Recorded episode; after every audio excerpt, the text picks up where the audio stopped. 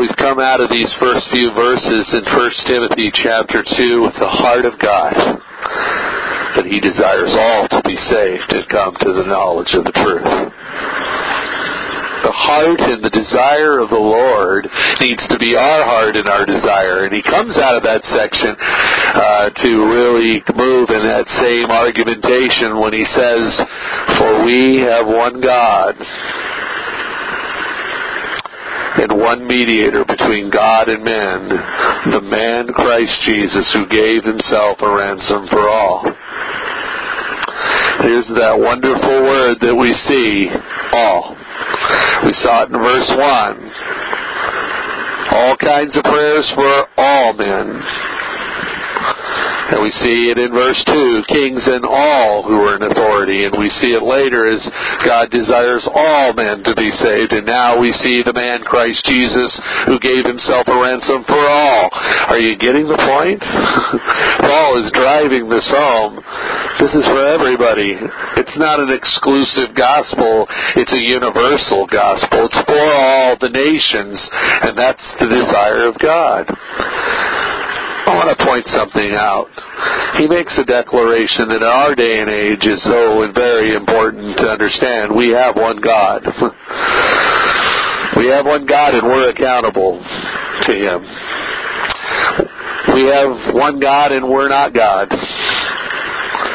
We have one sovereign, powerful, majestic, omnipotent God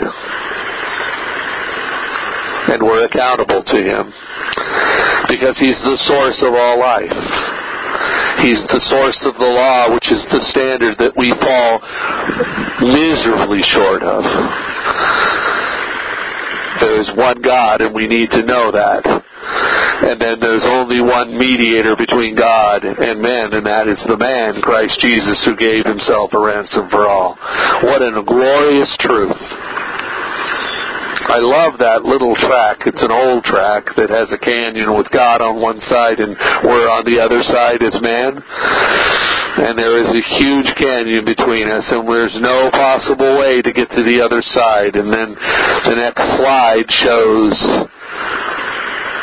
the cross being the bridge to come to God. And this is this verse right here is what that's about that it is through Jesus and Jesus alone that we can come to God the Father, the one God of the universe, the one God that we're accountable to, the one God that we should fear.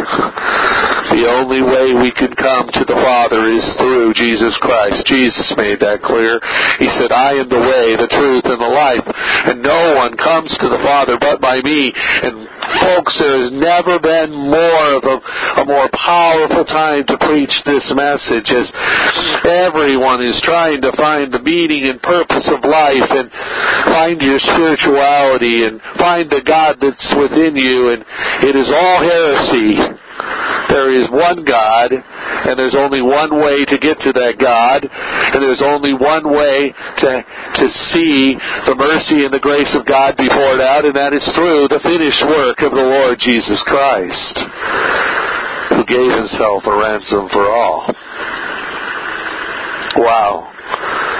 Now Paul moves on, and I love this verse because it's it, it tickles me because Paul says for this, in other words, for that gospel that we talked about, that Jesus Christ is the ransom for all, the desire of heart to be saved, all men be saved and come to the knowledge, knowledge of the truth, that glorious, beautiful gospel of the blessed God, the grace that's more than abundant. It's for this I was appointed a preacher an apostle. He's a proclaimer of that truth and the glorious gospel.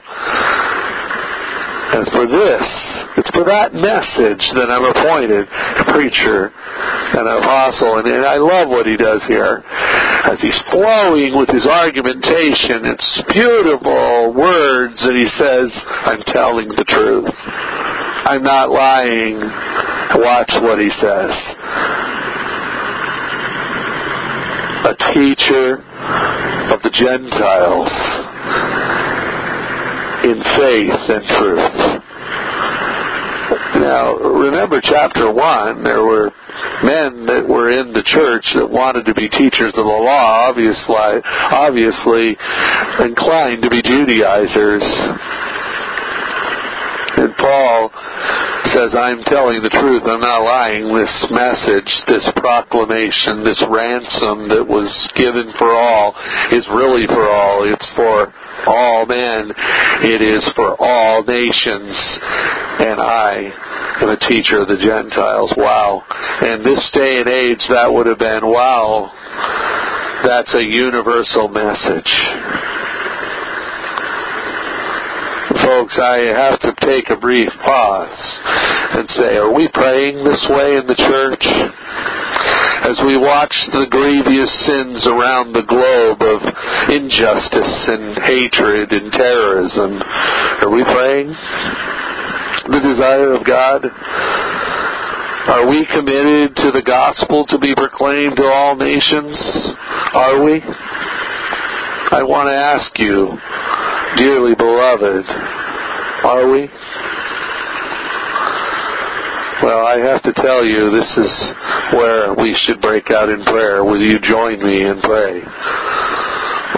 Lord Jesus Christ, give us the power to know the words to pray by your Holy Spirit. Oh, Father, we come before you and we pray this passage. We beg you we come and we kneel at the cross of Calvary in gratefulness and thanksgiving for what you've done, your wondrous and glorious gospel, the administration which you've entrusted to us by faith. Oh, we come on behalf of all men we pray for, first of all, our kings and all who are in authority. We pray for our president. We pray for our Congress. We pray for our governors and our mayors. Oh Lord, we pray for all the world leaders around the universe. Oh Lord, we pray right now that you would work. And Lord, you tell us that nothing's impossible for you. We believe that and we pray, Lord, help our unbelief. And we come, we know that if we have the faith of just the size of a tiny mustard seed, we can command a mountain to be moved and thrown into the ocean. So therefore we know it's not asking too much from a holy, powerful, omnipotent God to bow before you and say, Lord, all those who are in authority right now, in our cities, in our states, and in the world and continents, stop them now. Wake them up in their sleep. Stop them now. And let them think right now how desperate they are without a relationship with the living God through Jesus Christ the Lord. Bring to mind right now, in the name of Jesus, bring to mind the gospel, the glorious gospel of grace.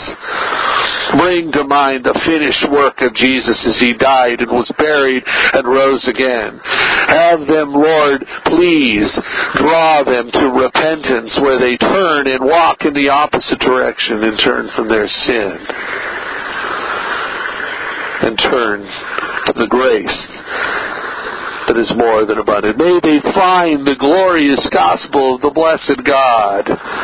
May they join us in the ranks of those being saved. Lord, do that work. We pray for our judges. We pray for those that are our wardens in prison. Stop them now, right now, wherever they are, and have them think of the message and the glorious gospel of Jesus dying and was buried and rose again.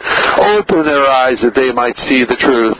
Have them reach for a Bible and open to John 14:6 that says, "I am the way, the truth, and the life, and no man comes to the Father but by me." Oh Lord, Lord, would you please would you please you? We know it's your desire to draw them. We pray for those that are in prison and those that are in bondage to drugs and alcohol and crime. We pray in the name of Jesus that those chains would be broken and that they would be free. Lord Jesus, help me to believe as you've done in the past and help my unbelief, Lord, that you can empty the jails.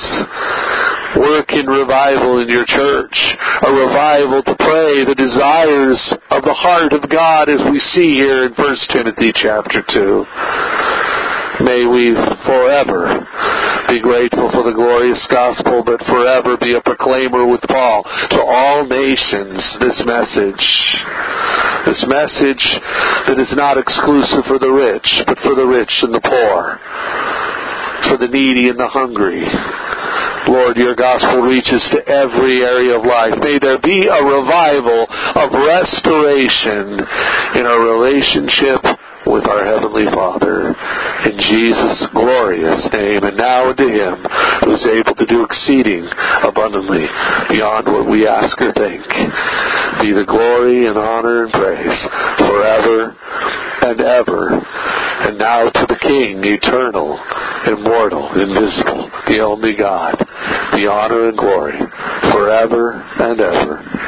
Amen.